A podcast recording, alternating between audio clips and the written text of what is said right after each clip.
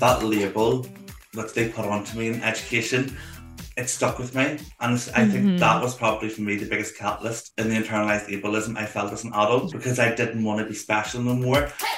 Hi, I'm Brooke Melhouse. Welcome to Disabled and Proud, the podcast that does exactly what it says on the tin. Each week, the show highlights an awesome disabled guest speaking about their own disability, why they're proud to be disabled, and why they're proud to be themselves. Jamie, welcome to Disabled and Proud. How are you today? Hello, hello. I am fantastic. Thank you very much. How are you? Yeah, I'm good. But I will say today has been one of those days where the ableism has abled hard. And I've had to have quite a few arguments with people about things that I just thought were fundamental basic human rights. And clearly that's not always the case. People don't always understand. So I'm good, but I'm feeling a bit burnt out by the ableists. I'm not going to lie. Oh, yeah. I think we all get that, don't we? At least daily we are faced with it. And it's just like it hits that point where it's like, hold on a second, I need to reset. So you take time for you after this. Oh, do you know what? I can't wait. I've already got my dinner planned. What like what bubble bath I'm gonna have in my bath. Like I've planned it all out. I'm genuinely so excited. But before Oh. I get to any of that, I get to have this wonderful conversation with you, which is making my day so much better. Yay. oh, I'm excited to be here. So apologies it took me so long to come, but we got there in the end. Oh, and that's that's what matters. Okay, so oh, I'm so happy that you're here. But the first question that I like to ask every single guest on the podcast is how do you refer to your disability? So medical terms, I have ocular albinism with nystagmus, which is a fun way of saying my eyes like to go for little spins. That's my nystagmus. And I'm the same as an albino, only with pigmentation. Mm-hmm. I am autistic. I have ADHD. I have back scoliosis and apparently I collect disabilities like Pokemon cards. Um, but for myself, I, I tell people I'm disabled, uh, but it took me a while to get to that point, if you know what I mean. So I say person with disability. And then I was like, what am I doing? This is part of my identity. I want to wear like a badge of honor. So I started saying disabled person. After many conflicts, we know some people don't like you to say Yeah. one and then the other. And it's like, give me the right to choose my identity.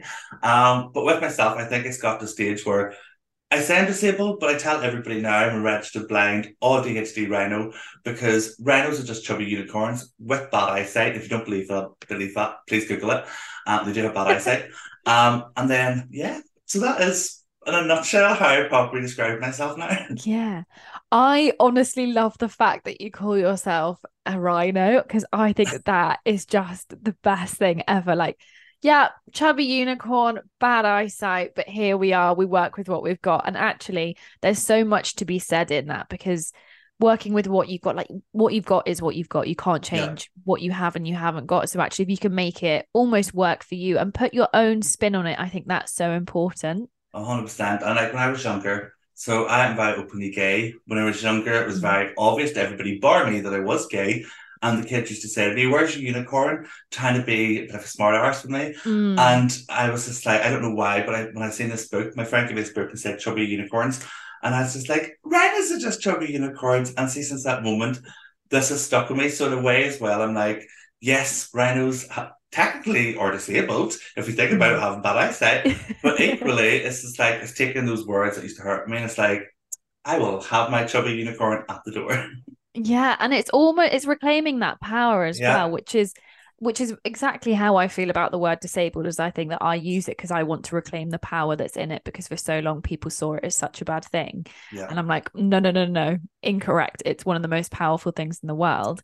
And so I I love that reclamation of power and and having that like personal and important mark that you're making on how you identify because at the end of the day like we all identify completely differently and, and that's why i like to start this podcast with asking people how they want to be identified because i think if you get that wrong then the entire conversation and actually your t- entire experience com- is completely overshadowed by the fact that someone has got this wrong for you hundred percent. And like I think that's one of the biggest things we have in this community, isn't it? It's almost like we have communities inside communities Oh, with all these different ways of identifying, and there seems to be people kind of play the trump cards with it. It's just like, well, I'm Yes. saying this, so you should say this too, and you're wrong. And I think as content creators, we get it all the time in our posts. It's just like, oh, you shouldn't say this. But I think, well, actually, why is the issue on how we want to self-identify mm-hmm. when the mm-hmm. real issue is the systemic ableism, the inaccessibility, and the fact that we're treated them less than. But you want to talk about my right to identify? Okay, that seems like such a trivial issue when we think of the bigger picture. So I love that you start your your podcast like this. Oh, thank you. So moving on, I always like to think about childhood and disability because I think it, there can be a real difference between being a disabled child to being a disabled adult. And that's even if you were born disabled or if you acquire your disability because there's there's if you acquire your disability there's a change at some point like your life changes it, it you know there's a big spin. But if you're a disabled child what i have tend to found is that childhood is very very different to adulthood in how people relate to your disability. And i wonder what was that experience like for you? So i oh god, my childhood. Like I don't want to say it was traumatic because I had really good supportive parents, and I, am mm-hmm. I'm a typical Irish family. There's loads of us. Like if you said oh one thing God, to one of us, too. There's if loads we have of us. To, yeah, it's like so if somebody says something, it's like I've got my army behind me. Let's go. Yeah. Um, but for me, I, I, I was in mainstream education, so I was for mm-hmm. primary school, and I was a special needs kid, and I do that in inverted commas because that label that they put onto me in education, it stuck with me. And I mm-hmm. think that was probably for me the biggest catalyst in the internalized ableism I felt as an adult. Yeah. Because I didn't want to be special no more. So I just I stopped asking for adjustments. So for me, like I I was bullied quite badly. Like none of the mm-hmm. kids wanted to play with a special needs kid. I had a classroom assistant um, only in the afternoon. And in class, I struggled. Like I was given yeah. special activities to do, like rearrange the art supply cupboard. Which don't get me wrong, I loved because I always got to play with the markers and paint, and I love art. yeah. But it was, I think, like when I look back at that as an adult, I'm like, how humiliating for me as a child yeah. to be made to feel so different when I, you know, I, I have the same learning capabilities as most of my peers. In fact, mm-hmm. uh, I could be probably, I don't want to say smarter because I don't like that word, but do you know what I mean? I, I, could have been more advanced than some of my peers, but yeah. because I had that label, it was like, well, let's treat him different. Um, so I struggled really badly at school with my disability, and I think that impacted obviously my relationships. I was quite close to my mm-hmm. siblings, but like I didn't really have many friends. And then as that kind of progressed into secondary school, I actually went to specialist education. Again, the word special, I think, again triggers my internalized ableism. Yeah. Whenever I say it, I feel uncomfortable. I don't know why. Um, but when I was in secondary school, it was a class of six people and a teacher mm-hmm. who had been specially trained, which theoretically sounds amazing. And for those mm-hmm. five to six years, it was kind of because we had an additional year. It was amazing. I got that support, but nobody was teaching me what was going to like when I was leaving education. Yeah. Nobody told me that I was going to struggle in the world of employment. And equally, nobody was like, kind of dealing with the fact that I had so much internalized ableism. I was mm-hmm. traveling an hour to school in the morning, an hour back. My friends were walking to school around the corner.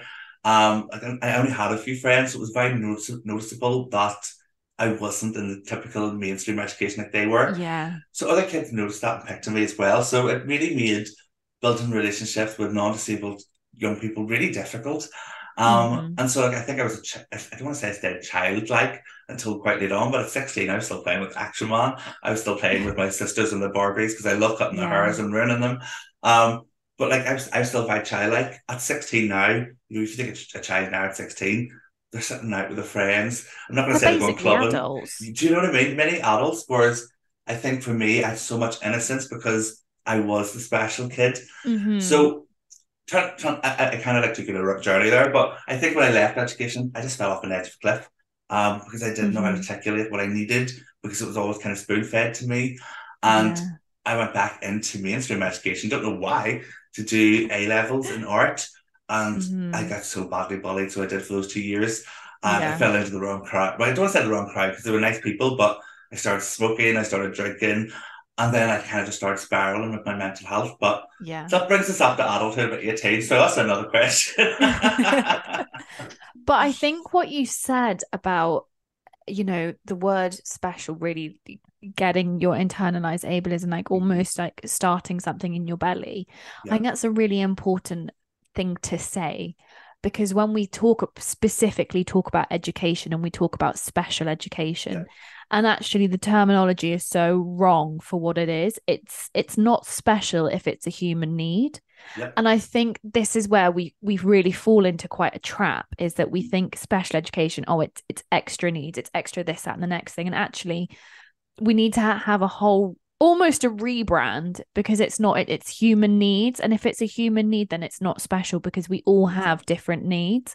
So i can completely understand why why talking about it can it can give you that feeling because actually upon reflection and also you know you're a bit older now you you have awareness of what internalized ableism you have awareness of what ableism is no wonder it's going to spark those feelings in you and and thank you for sharing that with me as well because it's not always easy to talk about difficult No. topics like this. And i do appreciate you sharing that on this podcast because it's not it's not always the nicest thing to think about and re-drag but actually having these conversations is so important because as you said you felt like you were spoon-fed for a little bit too long Yeah. and I think this is also a problem that we have with disabled children is sometimes we can be spoon fed for a bit too long because we are seen as a health and safety hazard. People don't know how to treat us. They they don't know where we're going. They don't know what we're doing. So the, the best thing to do is wrap you in cotton wool and, and hope that nothing on the outside is is going to come in. But actually, like you said, when you went into back into mainstream education and you get to about 18, 19, actually everything in your life completely changes. And and what you meant to do with that when you haven't necessarily had the support in place to prepare you for those moments. Hundred percent. And like it just it leads to spiraling. Like I was binge drinking at like Mm-hmm. well 17, 18 I was binge drinking and it was WKD, so it was so it was definitely the most toxic thing I could have been drinking. But you know, like when I think back of then, I stayed in that spiral right through from 18 till my early 20s, maybe mid 20s. Like I'm 30 out of what years at now, 2023. I'm 33 at the moment. It's weird when you over 30, you start forgetting your age. It's terrible.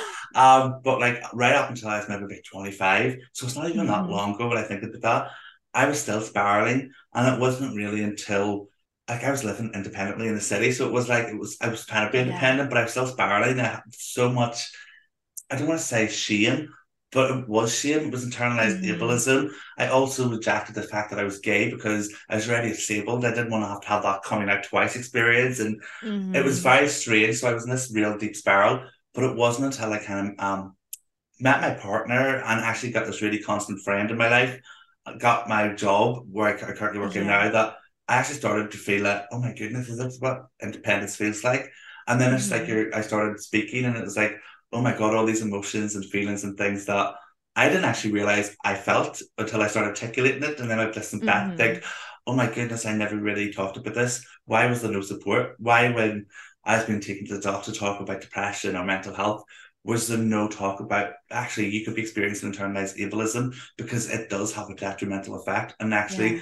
the links and the psychological effects it's like well where was that support and then when you think of intersectional identities obviously being gay as well from Northern Ireland wasn't the easiest upbringing. Uh, Yeah. kids did not like gay guys in Northern Ireland.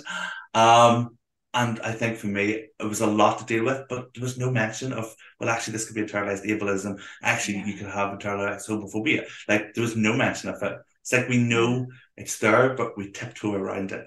Yeah, and I think that that's a really important thing you just said when you were saying, you know, you're talking about, you know, maybe it's depression, maybe it's this that, and the next thing, and and at no point anybody was like, actually, what about internalized ableism? Because when we're Yeah. talking about mental health, and I'm pretty sure you posted about this, might have been yesterday, saying that when we t- thought, talk about mental health or depression, we always need to consider internalized ableism as a catalyst for this Yeah. because doctors don't have these conversations with us and if you're in therapy you need to find a therapist who understands what a what ableism is and Yeah. also what internalized ableism is because i think 9 times out of 10 very very generally speaking a lot of the uh, a lot of the feelings that internalized ableism can can give you are similar to that of depression and actually when you unpack it it's not that you're depressed it's actually that you're just experiencing a systemic problem and that in itself is another problem Yeah, a hundred percent. And it's just like you're trapped in a problem with no solution, which is another problem. But then when you try, you, I think as well, I think trying to talk to people who aren't non-disabled, so trying to speak to your parents about it, or your mm-hmm. simply to your friends who don't have the lived experience, it's like, well, we don't know what you do, you're just depressed. Maybe you need to go to see a doctor again. But like when you let that linger, like I let mine linger for so long. Like I mm-hmm. self harmed, I had a, a failed suicide attempt. Well, obviously it was failed because I'm sitting here today. But I had these experiences that mm-hmm. when I look back on now, I'm like, wow, like who was that person? Like how far must I have spiraled to get to that point? Yeah. And I can remember my mum sitting down in the hospital with me crying when I had had done my silly incident and the nurse was just like, you know, what's changed with him? And my mum was talking about all the depressants I was on, and they were just like, why is he on these? And then my mum was kind of explaining. And I think me and my mum had a really honest conversation following that. It was like, yeah, well, actually, I have so much self loathing that I'm disabled and I struggle so much. And at that stage, it wasn't just because I was disabled. I had bounced around employment like a yo-yo. Like I had worked yeah. in every call centre nearly in Belfast, and I wasn't getting the support. I had more jobs and hot dinners in my twenties, and it was it wasn't through lack of want. Like I mm-hmm. wanted the mm-hmm. job, I wanted to develop. Yeah. But as we know, companies talk about how complicit they are, but once you get through the doors, it's like, well, actually, there's no, yeah, pretty much it's like, see you later, bye, good luck, sink or swim. And then four months later or a month later, you're like, I can't do this no more. And then you have to cross that vicious cycle of, I'm disabled job seeker again, I need support. Mm-hmm. And trying to get that support is nada. and this is such a seamless transition into how disability has or has not impacted your career because i think at some point all disabled people regardless of whether it's conscious or unconscious have to think about their disability when they're thinking about their career i mean you and i obviously talk about disability for a good portion of our career but actually before that there was still people who were working and and i was wondering what was it like having to factor in your disability into your career, but also how did it lead to what you do now? Yeah, so I, as I said, had more jobs and hot dinners. For me, I I was told by a doctor before that you'll never work in anything other than retail. You'll be stocking shelves. And then when I was in school, like it was around the same time, I had a teacher who was blind himself. Uh, uh-huh. he was fantastic, and he had a guide dog. He stand up in the class, and the dog would bark.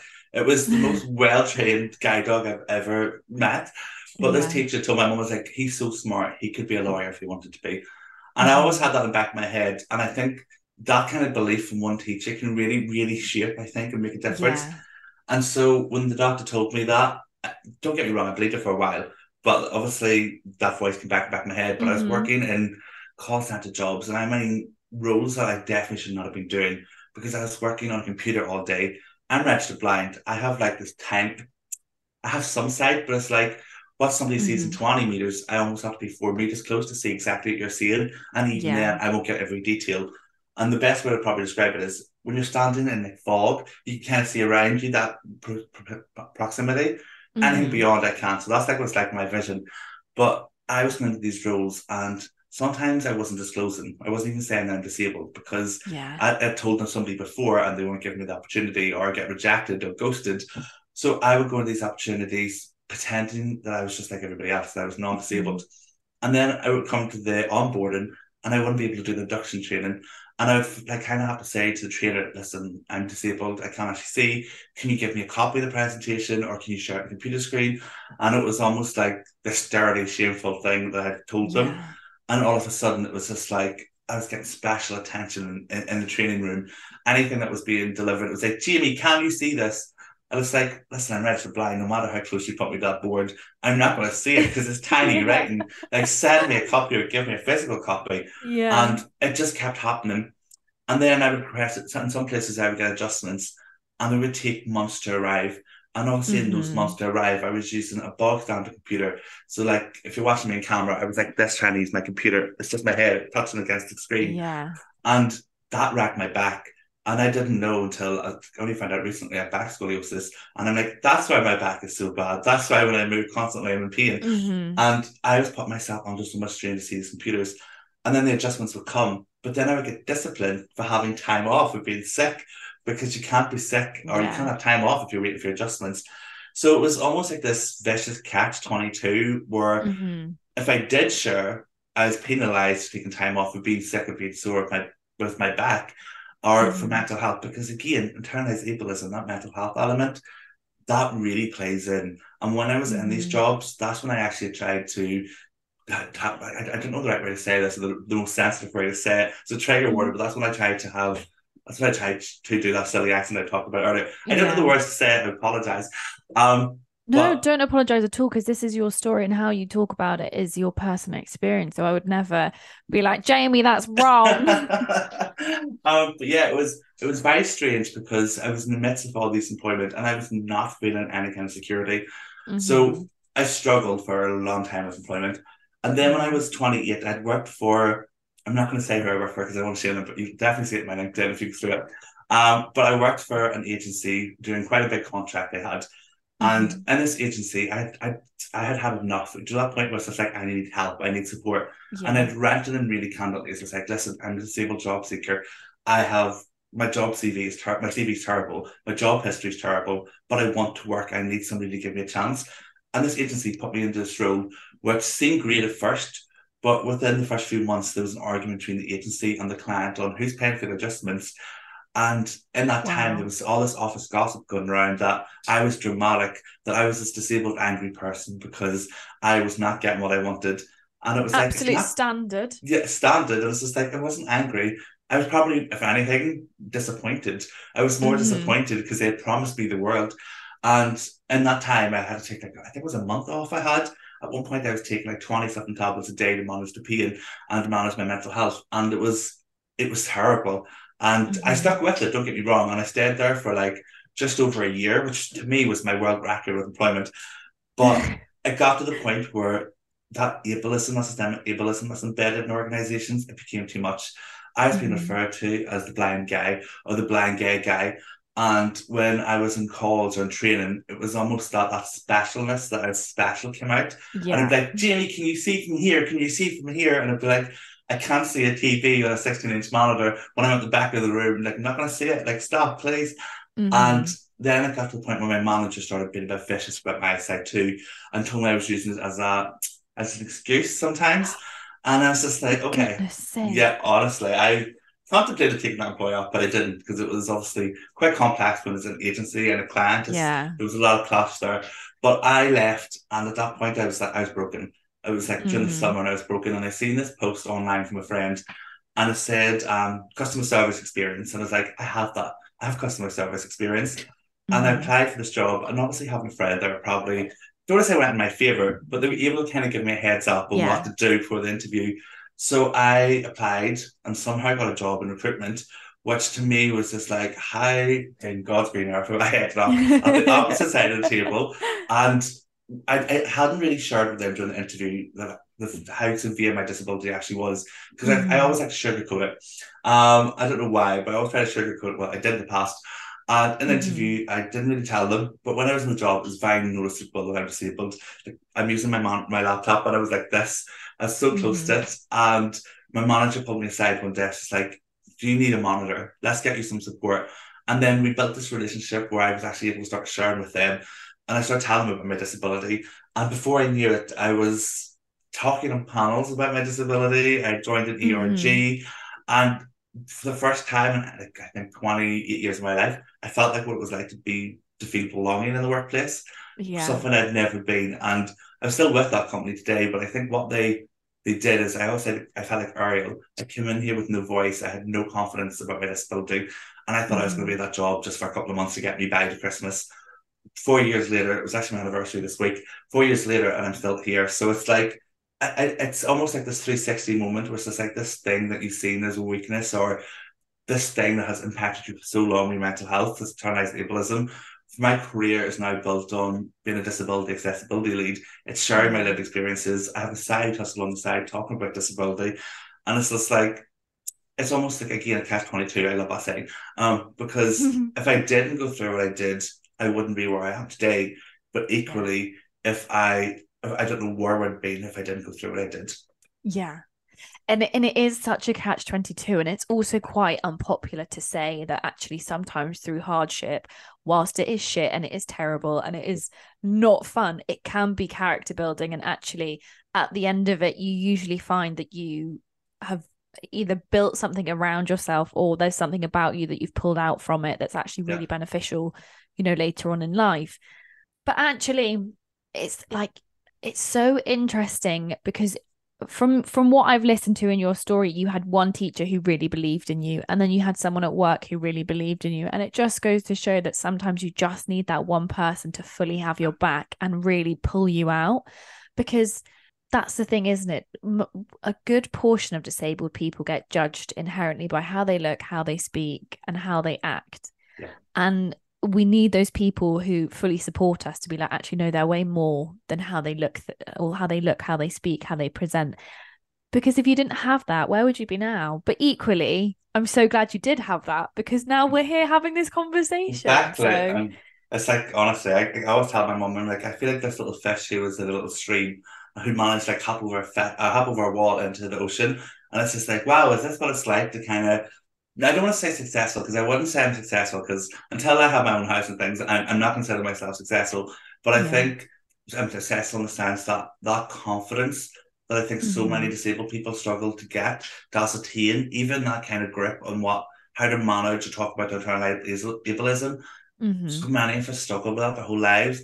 I've had um, older generation people tell me that, oh, you, will forget about your ableism because you just get on with it. And I'm like, I don't want to ever get to a point where I've had to bury it because I've seen what burying it does.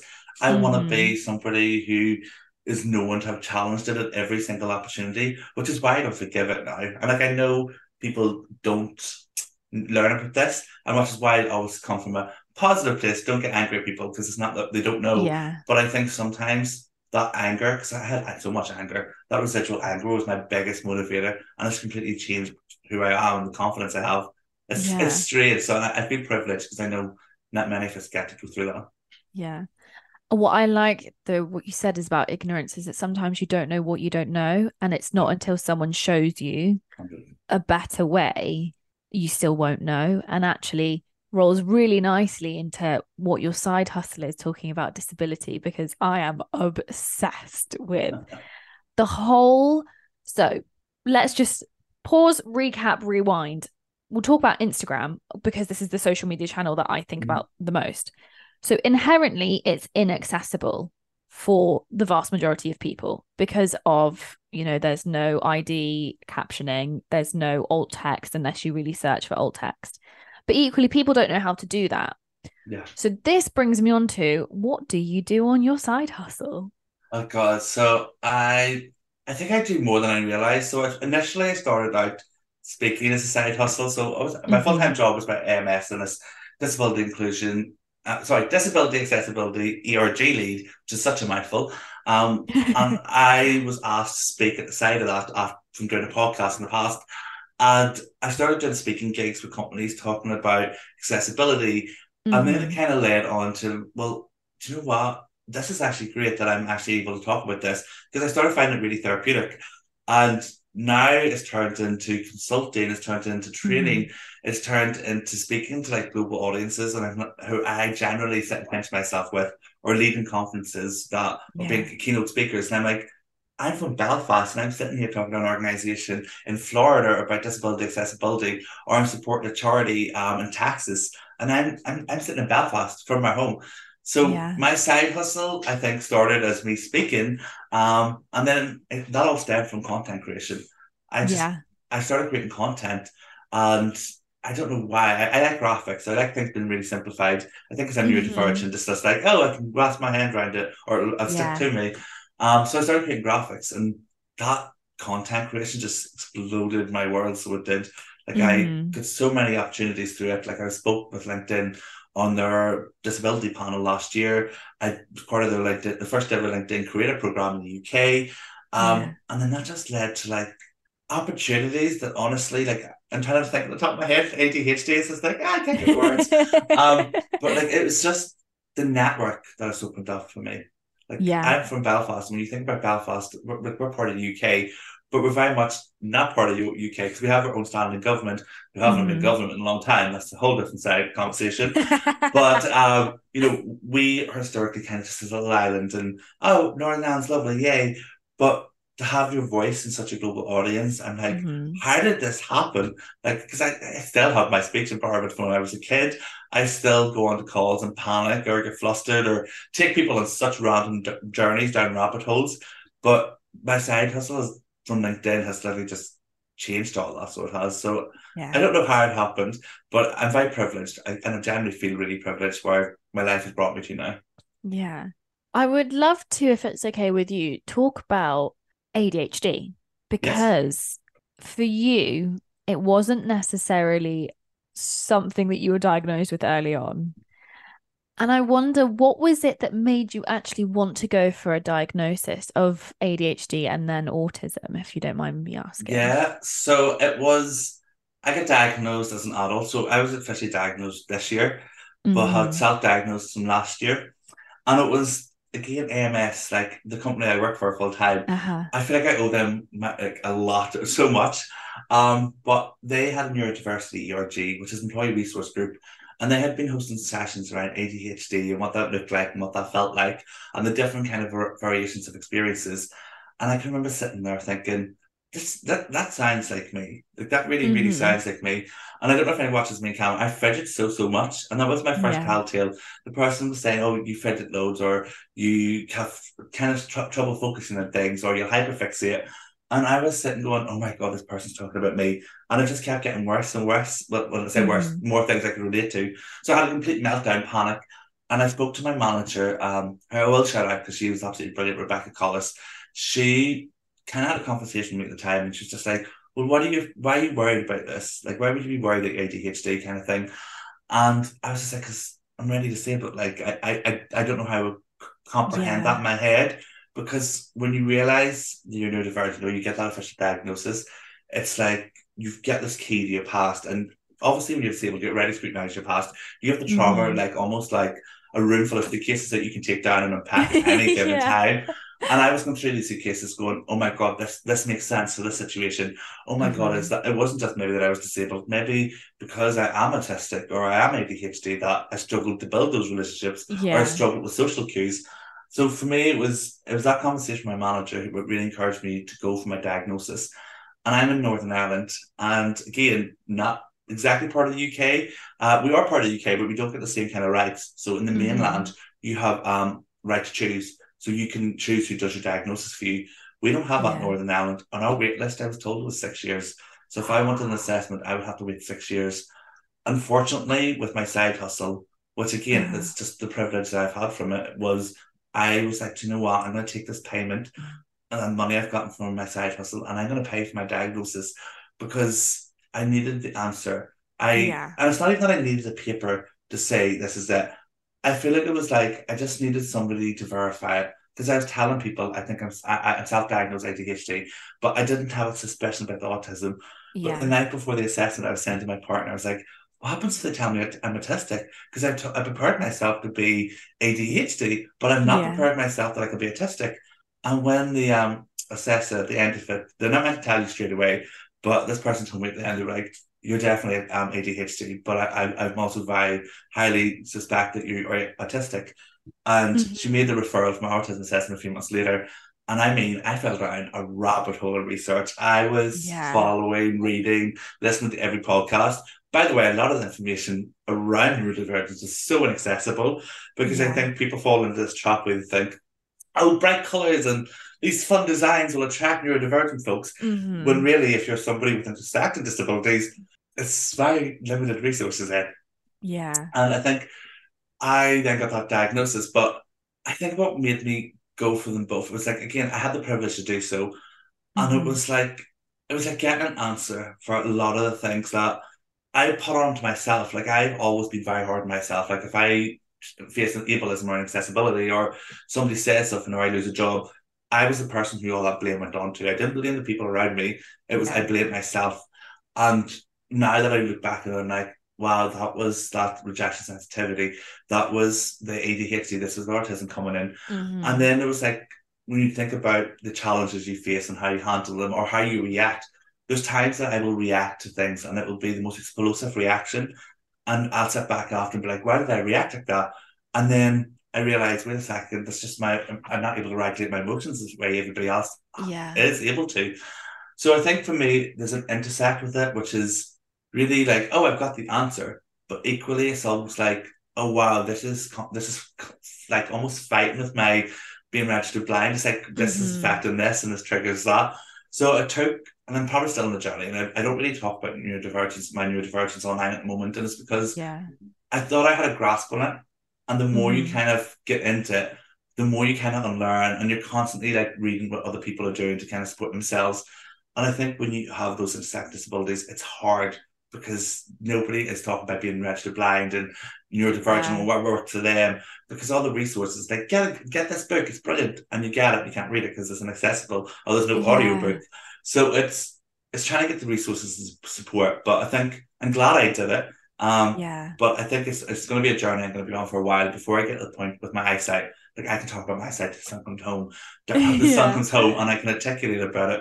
But when it comes to neurodivergence, I talk about it, and then I find myself after going, "Is that how I feel about that, or how do I articulate that better?" So it's Mhm. still a journey. I think we're all on the journey, aren't we? We're all evolving Yeah. constantly.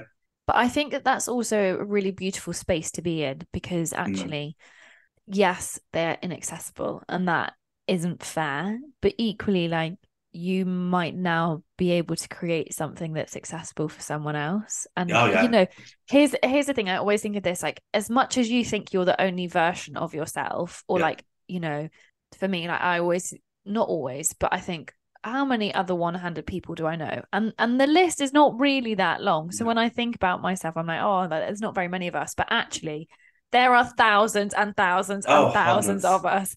I just don't personally know them. So actually, it's good to just turn up and be that person that's there because you don't know who you're going to be inspiring. But particularly for you, like you don't know who else you're going to help with the content that you're creating and and the things that you can make and do. And I think actually, yes, it's annoying and yes, it's very much a journey, but you you really have the chance to create something there, and that's an incredible space to be Oh, in. 100%. And it's the same as my lived experience. It's like, I think that's been the motivator for all my work. Like when somebody's Mhm. like, when we ask, what's the problem with this recruitment process or what can we do to be more inclusive? It's just like you look at it through the eyes of your own disability and then you get somebody else who's disabled to also share their eyes. And it's just like, when you start bringing all those different voices to the table, it's like, oh, hold on a second, the solution's here. We just haven't been listening to the solution. And that's the problem, I think, with society in general and with workplaces, is that they don't listen to the voices of lived experience, which is why I'm such an advocate of employee resource groups. Because without AMS's resource group, I wouldn't have known I was neurodivergent. I wouldn't be standing talking about my disability. And nearly four years later, I would be standing talking on this podcast or having a career Yeah. that I do as a side hustle. So it's, I think it's it's empowering for an individual to be part of that community because Mhm. many of us don't know it exists or there's groups of charities that we get involved in, but it doesn't go beyond that maybe meeting every so often or that residential. Yeah. Do you know what I mean? It's having that Yeah. constant.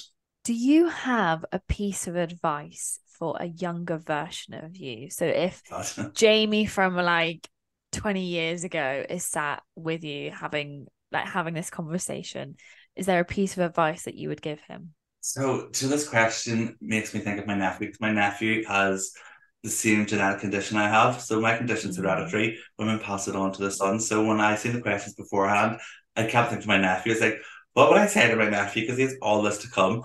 Um, yeah. and I think for me, it is. Oh, God, this is hard. This is really hard.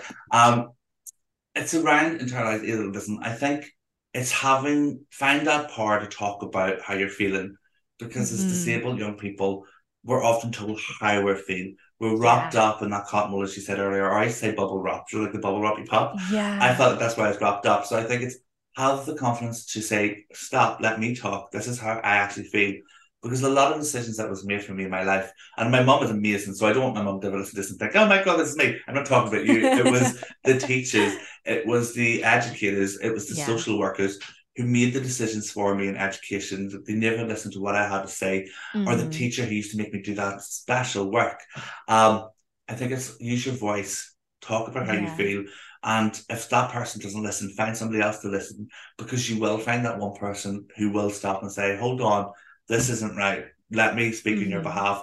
And because that's when your allyship comes in, and that's how you know you found that one person who can support you. And again, it goes back to having that one teacher, that one person who believes in you, and the difference it can make. So I would say, open up. And for me personally, for males, would be it's okay to get emotional and cry because I was always told you couldn't. Crying makes you gay. Well, I must have cried an awful lot, but I, I definitely did. But I don't think I think it's being able to talk about emotions, whether you're male, Mhm. female, trans, non-binary. being able to have that conversation is such a is such an empowering thing. Yeah. And I love that as well. Like find your voice and be able to use it because I think you're so right, especially as disabled children.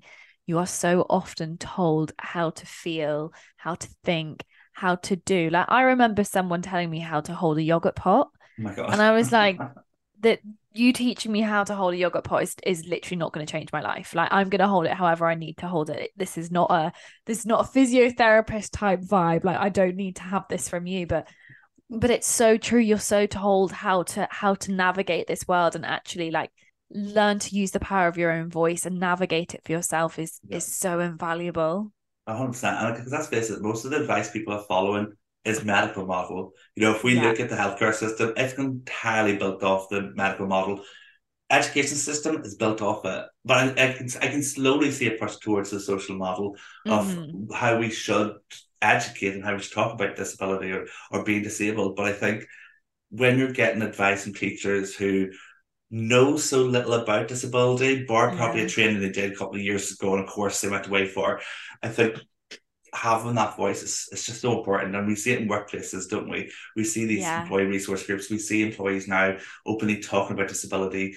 And yes, it's probably tokenistic that they do it during milestone moments across the year, but I'm like, at mm. least we're seeing that representation. And I think having that voice heard leads to that representation because I wish somebody would have came and just said, and I know my mum tried, but she's not disabled. She didn't understand. Yeah. And she tried to as much as she wanted, but she would never understand. And I wish somebody would have said, What do you need? How do you feel about being disabled? Because Mhm. nobody ever really did. as we've already touched on, through hardship, there can be some good twinkly, sparkly moments at the end of it. And I was wondering, on reflection of looking back through your own hardships that you've been through, is there a positive trait that you've noticed about yourself that actually you're quite proud of? Um, oh God, that's a hard question. That's a really hard question. I think I didn't know it, and I know it's probably a silly response, but I didn't. I probably don't, re- didn't realize how strong I was. Mhm. Like I used to consider Yeah. myself quite a weak person. Like when you grow up being told you can't cry because you're gay, or you need to be masculine, or you need to be more Yeah. butch, uh, but you can't actually play. Like I couldn't play sports. The teacher used to PE used to make me throw a basketball into a bin, and when I say throw it in, the bin was in front of me. I dropped it down. Uh, and my classmates played all different sports, and it was like Oh I can play those sports. I can play games. Obviously, we just need to find a ball that makes noise before it hits me off the face. But I, I can join in. Um, but I was always told, even by teachers, that teacher told my mum that I wasn't, but uh, I wasn't masculine enough, and if I didn't man up, that I was going to get bullied. I was being bullied, so it didn't matter if I manned up or not. Yeah. Um, so for me, I think it was the strength because I had so much strength. Obviously, to make it, I think any disabled young person it through education, you are stronger than you think because we made it through.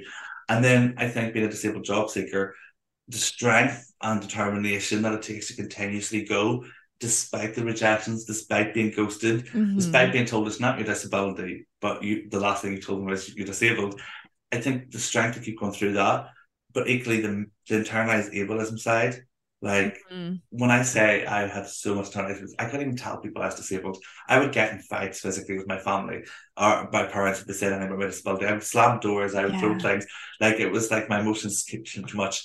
So to even get to the point now where I talk about disability and to make it through those challenges where I did try to end my life, but my mom and dad were beside me and my siblings. Mhm. I think the strength to have for my family as well. So for me, it's the strength that I never knew that I would have.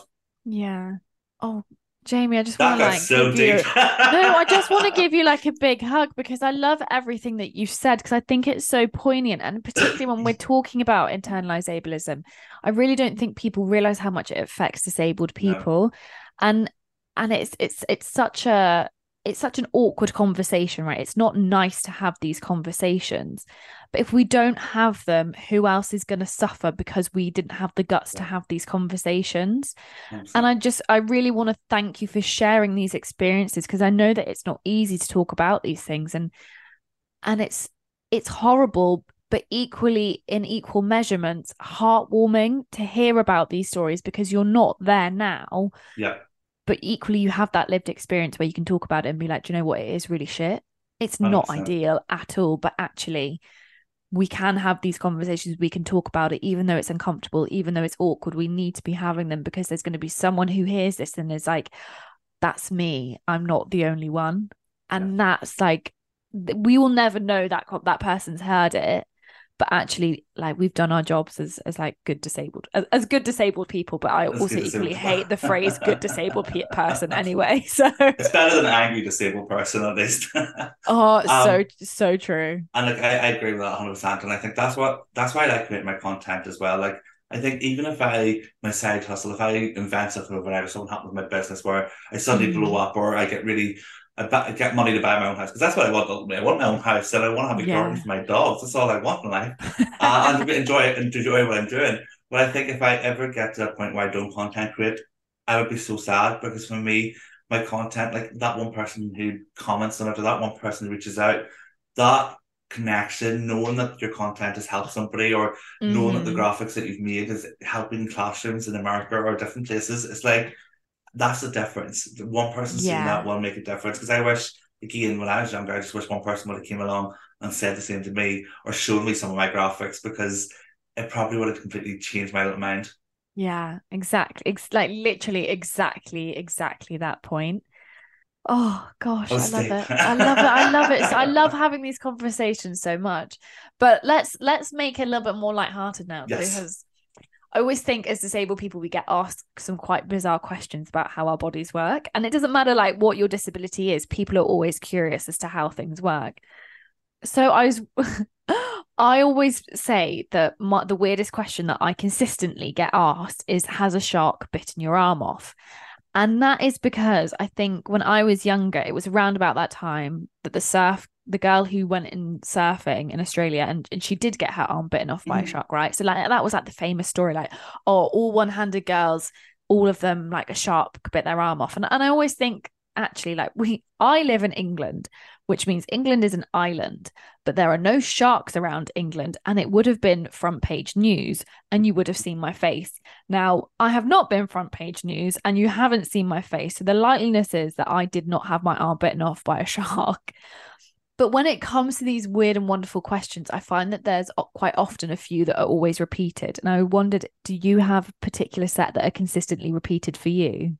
Oh, I always get where's my guide dog? Where's your guide dog? Or where's your cane? Or can you see this? And then they give you the middle finger, and it's like I have sight in front of me. Like, come on, like if you if you take a few feet back, maybe I won't see you. But yeah, that one that's probably the one that annoys me most is can you see us? And they give you the fingers. And it's like Yeah. you're flipping me off as you ask me a question. And it's just like at times I have to turned around and went, oh no, I can't see that. Just pure out of spite because I'm like, Yeah. I'm not going to dignify your rudeness with a, with a response. But equally, there's times where I blew up because, again, my emotions don't regulate. So I think Yeah.